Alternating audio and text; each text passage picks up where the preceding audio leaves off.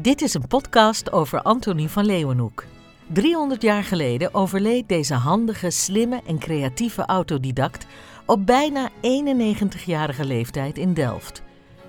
Met zijn zelfgemaakte microscoopjes zag hij dingen die voor hem nog nooit iemand had gezien, zoals bloedcellen, zaaddiertjes en bacteriën. Wie was hij? Waarom spreekt hij ook nu nog zo tot de verbeelding?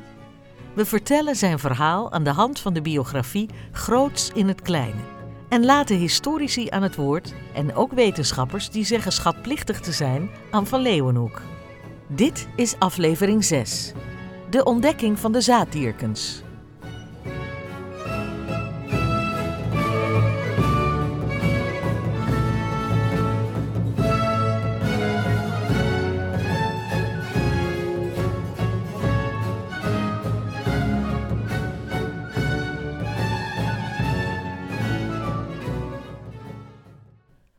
Antonie van Leeuwenhoek krijgt een delicaat verzoek van de Royal Society.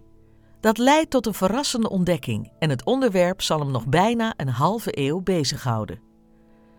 Op vierentwintig april zestien vierenzeventig, Antonie is dan tweeënveertig en nog maar twee jaar volop bezig met zijn microscopisch onderzoekswerk, vraagt Henry Oldenburg, de secretaris van de Royal Society, in een brief aan Van Leeuwenhoek of hij zijn microscoop ook eens wil richten op menselijke uitscheidingssappen, zoals zweet, speeksel en sperma.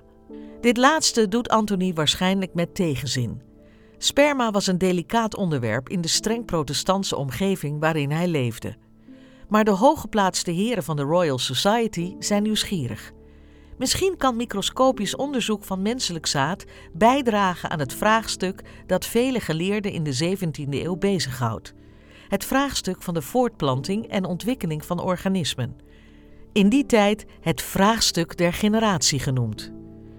Antonie besluit dat hij het verzoek niet kan weigeren en onderzoekt zijn eigen sperma.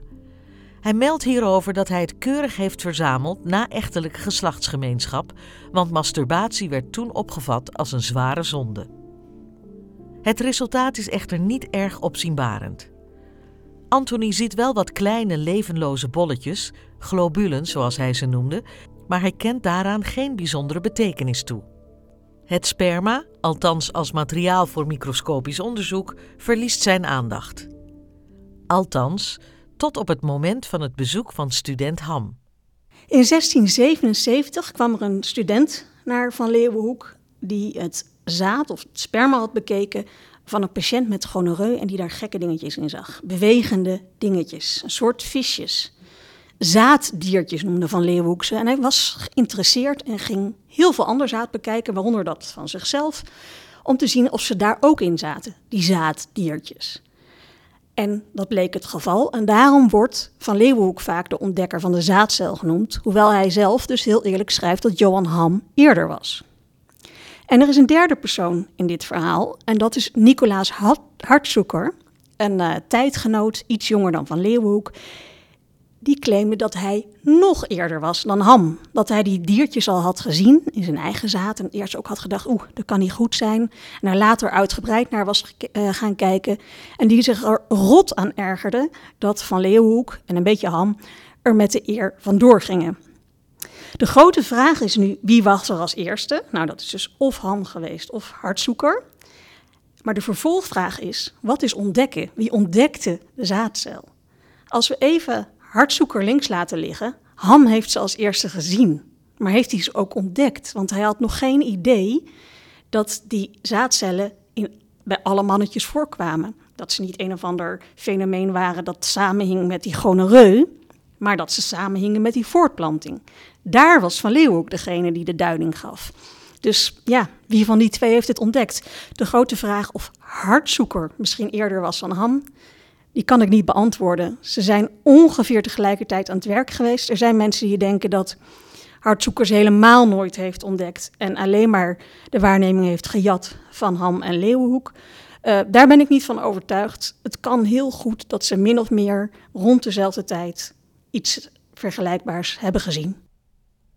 In oktober zestien zevenenzeventig, dus ruim drie jaar later, klopt een opgewonden jongeling bij Antonie aan de deur.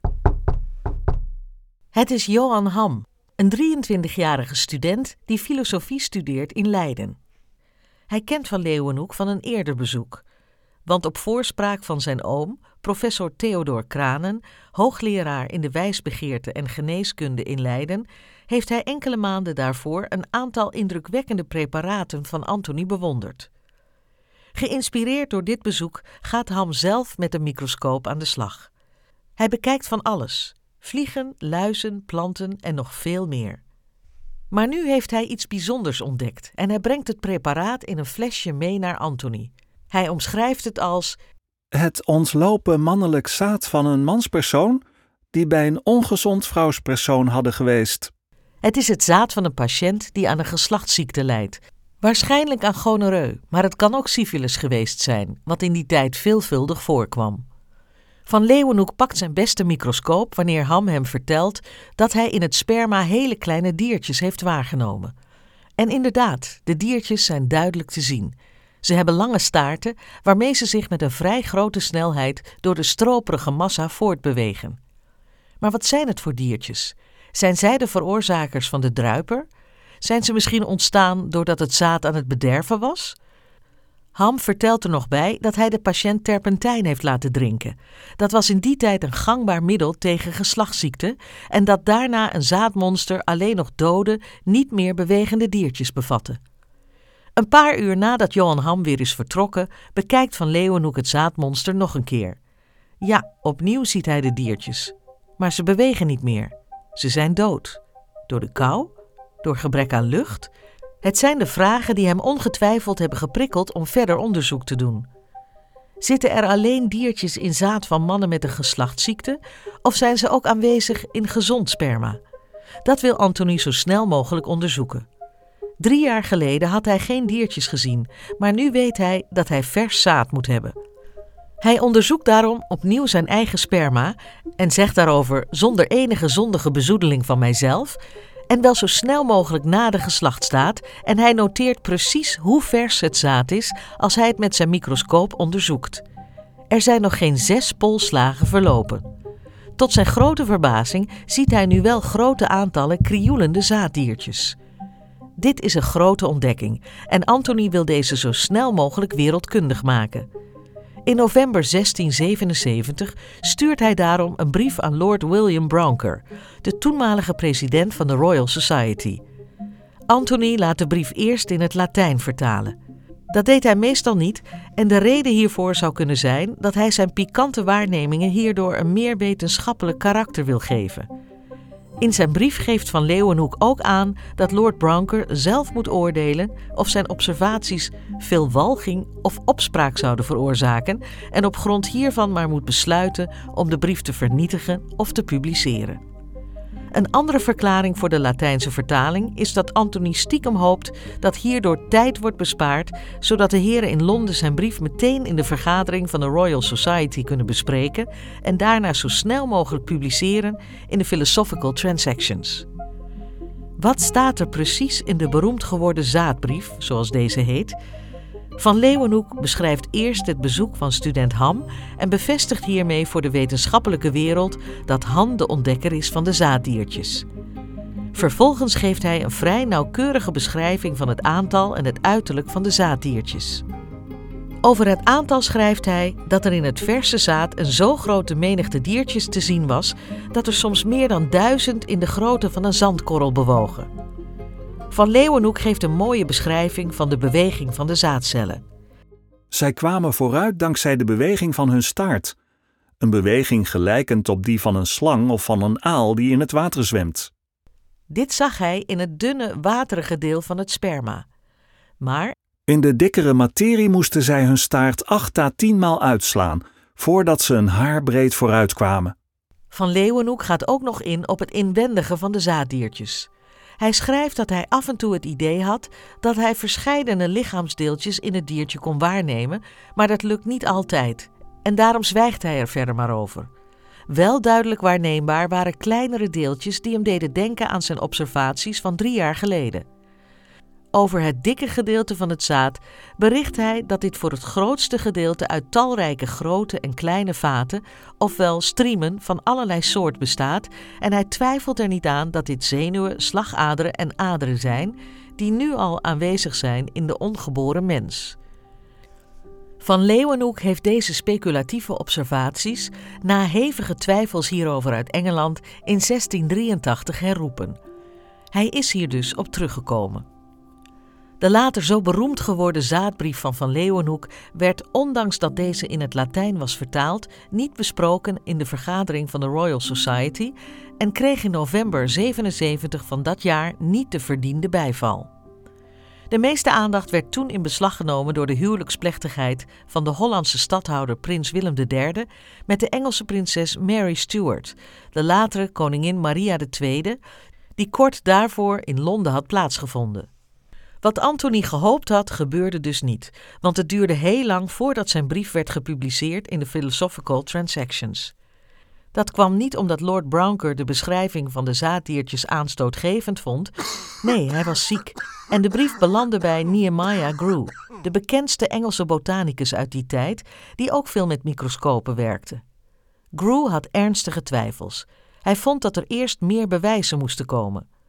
Grew stuurde Van Leeuwenhoek een brief met de vraag om meer experimenten te doen om alle twijfels weg te nemen.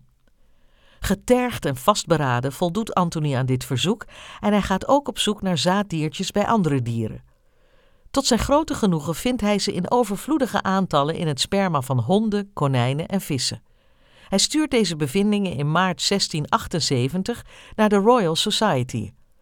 Daarna duurt het nog negen maanden voordat zijn brieven uit november zestien zevenenzeventig en maart zestien achtenzeventig achter elkaar in deel honderdtweeënveertig van de Philosophical Transactions worden gepubliceerd.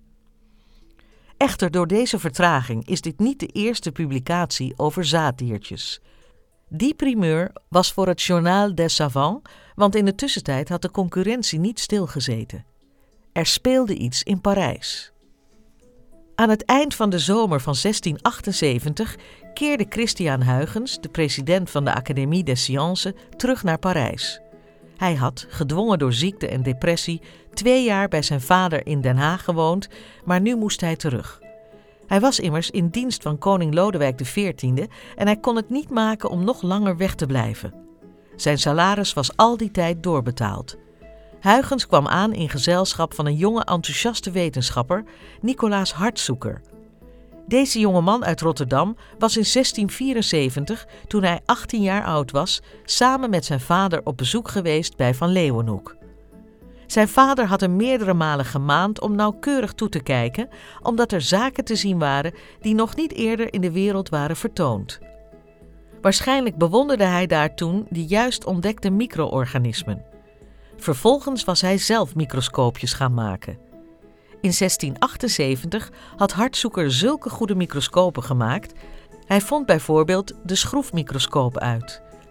Dat hij hiermee, evenals Van Leeuwenhoek, bacteriën in peperwater en in extracten van andere kruiden kon waarnemen.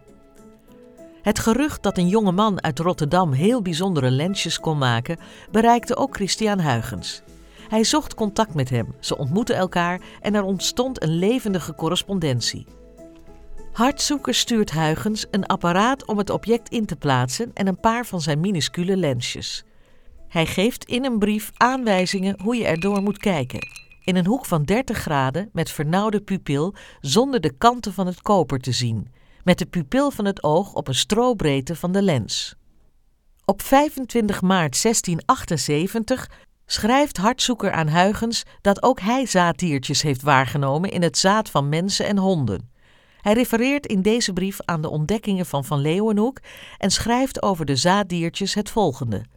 Ik beeld mij nochtans in dat ik ze zie met een kleine uitstekende snuit, een platte rug en een ronde buik en een staart die tien tot twaalf keer zo lang is als het lichaam, zoals hier getekend is. Het heeft wel iets weg van een waterrat. Tussen het zaad van een mens en een hond zie ik geen verschil. Behalve dat men zou kunnen zeggen dat het zaad van een hond wat langwerpiger is. Bij deze brief voegt hij een schets van een zaaddiertje. Een paar maanden later nodigt Huygens Hartsoeker uit om met hem naar Parijs te gaan. In Parijs demonstreert Huygens met microscoopjes die hij inmiddels zelf volgens het procedé van Hartsoeker heeft gemaakt, vol trots de diertjes in het zaad van een hond aan de leden van de Académie des Sciences. Die reageren verbijsterd en het nieuws van deze spectaculaire ontdekking verspreidt zich razendsnel door de stad. Huygens laat er geen gras over groeien en besluit tot publicatie over te gaan. Zo komt het dat de ontdekking van zaaddiertjes voor het eerst op vijftien augustus zestien achtenzeventig in het Journal des Savants wereldkundig wordt gemaakt. Het is opvallend dat Johan Ham, Antonie van Leeuwenhoek en Nicolaas Hartsoeker in dit artikel niet genoemd worden door Huygens. Ham en van Leeuwenhoek hadden waarschijnlijk geen weet van deze publicatie, maar Hartsoeker is bijzonder kwaad dat er met geen woord over hem werd gerept. In zijn woede schrijft hij zelf een artikel, maar dit wordt door Huygens onderschept. De ruzie wordt bijgelegd en op negenentwintig augustus zestien achtenzeventig verschijnt weer een artikel in het Journal des Savants. Hierin wordt aan Hartsoeker de eer toebedeeld voor zijn grote bijdrage aan het perfectioneren van de nieuwe microscopen. Er volgt een gedetailleerde beschrijving met een tekening van het door Hartsoeker ontwikkelde apparaat dat dienst doet om het object optimaal te fixeren en te belichten. Zonder dit apparaat was het bijna onmogelijk om iets door de minuscule lensjes waar te nemen. Ook wordt de ontdekking van zaaddiertjes bij een haan vermeld. Uit het voorgaande blijkt dat Hartsoeker en Huygens steeds heel goed op de hoogte zijn van de meest recente onderzoeksresultaten van Van Leeuwenhoek. Dat komt waarschijnlijk omdat Antonie kopieën van zijn brieven aan de Royal Society naar belangrijke en geïnteresseerde landgenoten stuurde, onder wie Constantijn Huygens senior. Deze gaf dan de informatie weer door aan zijn zoon Christiaan en via hem kwam Hartsoeker mogelijk alles te weten. Antonie laat zich door al die concurrentie echter niet van de wijs brengen en werpt zich met veel energie en doorzettingsvermogen op een veelomvattend en diepgaand onderzoek bij veel verschillende organismen om het raadsel der generatie op te lossen. Jan Swammerdam was ook al heel snel en lang voor publicatie op de hoogte van Van Leeuwenhoeks eerste waarnemingen van zaaddiertjes.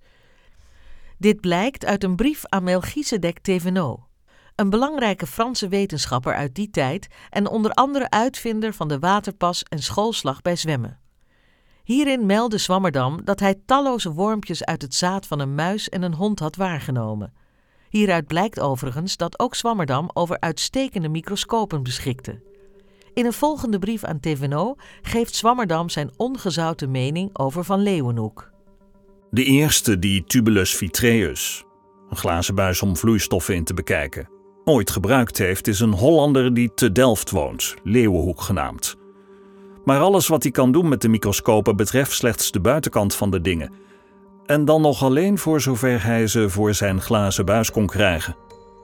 Het is verder onmogelijk om met hem in discussie te treden. Hij is namelijk erg vooringenomen en redeneert op een zeer barbaarse manier omdat hij niet gestudeerd heeft. In zijn eigen woorden luidde deze laatste zin: men kan met hem niet spreken, alzo hij partiaal is en zeer barbarisch resoneert zijnde ongestudeerd. Hier spreekt een gefrustreerde, misschien ook wel jaloerse Swammerdam, die weinig respect voor het werk van Van Leeuwenhoek kon opbrengen, hetgeen overigens geheel wederzijds was. Sinds de prachtige en reusachtige tekening van een flow, die in zestien vijfenzestig in Micrographia van Robert Hooke werd afgebeeld, waren vlooien voor microscopisten een dankbaar onderwerp. Het is dan ook niet verwonderlijk dat Antonie bij zijn onderzoekingen naar de voortplanting ook uitvoerig naar vlooien kijkt. Het is fascinerend om te zien en te lezen hoe ingenieus hij hierbij te werk gaat.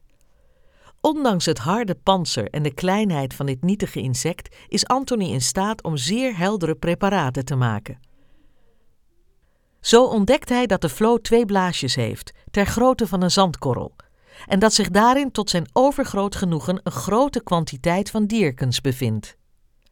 Deze blaasjes zijn de testikels van de vloo en de diertjes zijn de spermatozoïden. Van Leeuwenhoek bestudeert ook de levenscyclus van de vloo. In Onderaardse Wereld, het populaire natuurwetenschappelijke boek van de beroemde jezuïet Kircher, had hij gelezen dat vloon uit pis en stof van de vloer vermengt, als ook uit haar eigen uitdijgsel, uitwerpselen, kon voortkomen. Deze uitspraak wordt door Antonie resoluut van de hand gewezen. Niks geen spontane generatie. Hij zag hoe vlooien paren, waarbij het kleinere mannetje onder de buik van het vrouwtje gaat hangen. Ook toont hij aan dat vlooien eitjes leggen waaruit larven voortkomen, die zich verpoppen net als zijderupsen. Ik heb ook verscheiden malen de eieren in mijn zak gedragen, omdat ik jonge vlooien uit de eieren mocht zien komen. Hij berekent dat vlooien wel zeven of acht generaties per jaar kunnen voortbrengen. In een brief uit zestien negenenzeventig presenteert Van Leeuwenhoek een fraai staaltje populatiebiologie avant la lettre, want dat vakgebied bestond nog niet. In zijn zoektocht naar zaaddiertjes ontdekt Antonie ze in enorme hoeveelheden in de hom van een kabeljauw. Hij is zo onder de indruk dat hij probeert uit te rekenen hoeveel zaaddiertjes er door één vis worden voortgebracht. Eerst meet hij dat de hom van de kabeljauw vijftien kubieke duim groot is, wat overeenkomt met het volume van vijftien miljoen zandkorrels. En omdat er in één zandkorrel wel tienduizend zaaddiertjes krioelen, betekent dit dat één kabeljauw het ongelofelijke aantal van honderdvijftig miljard spermacellen produceert. Laat ik dat eens vergelijken met het aantal mensen op aarde. Dan is natuurlijk de vraag, hoeveel mensen zijn er op aarde? Dat heeft nog nooit iemand uitgerekend. Deze vraag intrigeert hem bijzonder. Met behulp van het boek Manuale Arithmeticae et Geometriae Practicae uit zestien zesenveertig van de Franeker hoogleraar Adriaan Metius berekent Antonie dat de aarde een oppervlak heeft van negen komma twee miljoen vierkante mijl. Dat is ongeveer correct. De toenmalige mijl was zeven komma vijf kilometer. Verder neemt hij aan dat de aarde voor twee derde uit water bestaat en dat van al het overgebleven land een derde onbewoonbaar is. Conclusie: het bewoonde oppervlak van de aarde bedraagt twee komma één miljoen vierkante mijl. Om te berekenen hoeveel mensen er op een vierkante mijl kunnen wonen, gaat Van Leeuwenhoek uit van het dichtbevolkte Holland en West-Friesland, waar volgens hem ongeveer één miljoen mensen wonen op honderdvierenvijftig vierkante mijl. Zo komt hij tot een maximaal aantal mensen op aarde van ruim dertien miljard. Conclusie: er zitten tien keer zoveel zaaddiertjes in de hom van één kabeljauw dan het totaal aantal mensen dat maximaal op onze aarde kan wonen. Het onderzoek bleef niet beperkt tot de vloo en de kabeljauw. In een periode van zesenveertig jaar onderzocht Van Leeuwenhoek zaaddiertjes in dertig verschillende diersoorten, waaronder insecten, weekdieren, vissen, vogels en zoogdieren. Overal trof hij de zaaddiertjes aan. Heel bijzonder vond hij dat zaaddiertjes van grote dieren, bijvoorbeeld een stier, nauwelijks groter waren dan die van kleine dieren, bijvoorbeeld een vloo. Van Leeuwenhoek deed nog veel meer ontdekkingen. Met observaties aan ratten en rammen leverde hij het bewijs dat zaaddiertjes in de teelballen worden gevormd en ook toonde hij aan dat zaaddiertjes tot ver in de vrouwelijke voortplantingsorganen kunnen doordringen. Antonie schroomde niet om voor zijn onderzoek de baarmoeder van een schaap te laten bezorgen of de zaadballen van een ram. De resultaten van zijn studies over de voortplanting publiceerde hij in zevenenvijftig verschillende brieven. Geen onderwerp kwam bij hem vaker aan bod. Je kunt je afvragen waarom Van Leeuwenhoek zo'n lange periode, zesenveertig jaar, op zoek bleef naar zaadcellen bij een groot aantal verschillende diersoorten. Zijn zoektocht naar het raadsel van de generatie heeft veel weg van een obsessie. Het lijkt wel of Antonie koortsachtig zocht naar iets waardoor zijn roem tot nog grotere hoogte zou stijgen. Ook bij de academisch gevormde sceptici, van wie sommigen op hem neerkeken en hem belachelijk probeerden te maken.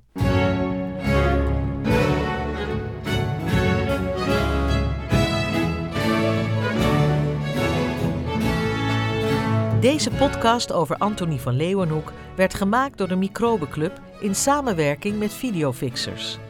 U luisterde naar aflevering zes, voorgelezen door Carolina Mout. De volgende aflevering gaat over Antonie van Leeuwenhoek en het vraagstuk van de generatie.